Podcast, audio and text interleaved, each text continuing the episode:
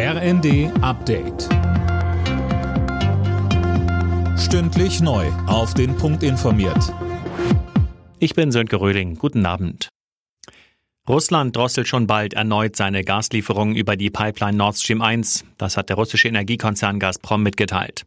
Im Kasten ab Mittwoch sollen nur noch 20 Prozent ankommen. Ja, Gazprom nennt die Reparatur einer weiteren Turbine als Grund. Nach der zehntägigen Wartung von Nord Stream 1 und der damit verbundenen Komplettunterbrechung der Zufuhr hatte Russland die Gaslieferung ja erst am Donnerstag wieder angefahren und auf 40 Prozent angehoben.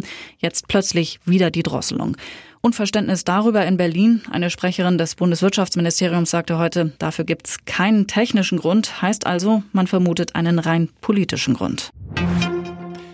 Die ersten drei deutschen Flugabwehrpanzer vom Typ Gepard sind in der Ukraine angekommen. Das hat das ukrainische Verteidigungsministerium bestätigt. Auch mehrere 10.000 Schuss Munition wurden demnach übergeben. Die Panzer sollen zum Schutz von Städten und anderer sogenannter kritischer Infrastruktur eingesetzt werden. Weil die deutsche Rüstungsindustrie selbst nicht über die passende Munition für die Panzer verfügte und die Schweiz, in der sie sonst hergestellt wird, nicht liefern wollte, musste zunächst ein neuer Hersteller gefunden werden. Nun ist man in Norwegen fündig geworden.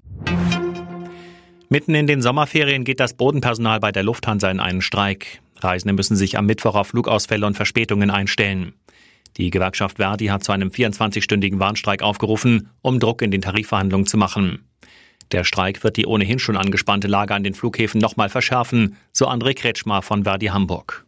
Sie alle kennen ja die Situation an den Flughäfen in Deutschland, also massive Personalnot. Die Lufthansa hat ja in der Corona-Pandemie sehr viele Stellen abgebaut und es ist fast unmöglich, jetzt so schnell Personal aufzubauen, vor allen Dingen, wenn Sie sich die Entlohnungsstrukturen angucken. Lufthansa bezeichnet den Warnstreik als völlig überzogen. Jetzt steht es fest, der Eurovision Song Contest steigt im kommenden Jahr in Großbritannien. Das haben die Veranstalter bestätigt. Das Vereinigte Königreich springt für das diesjährige Gewinnerland, die Ukraine, ein. Alle Nachrichten auf rnd.de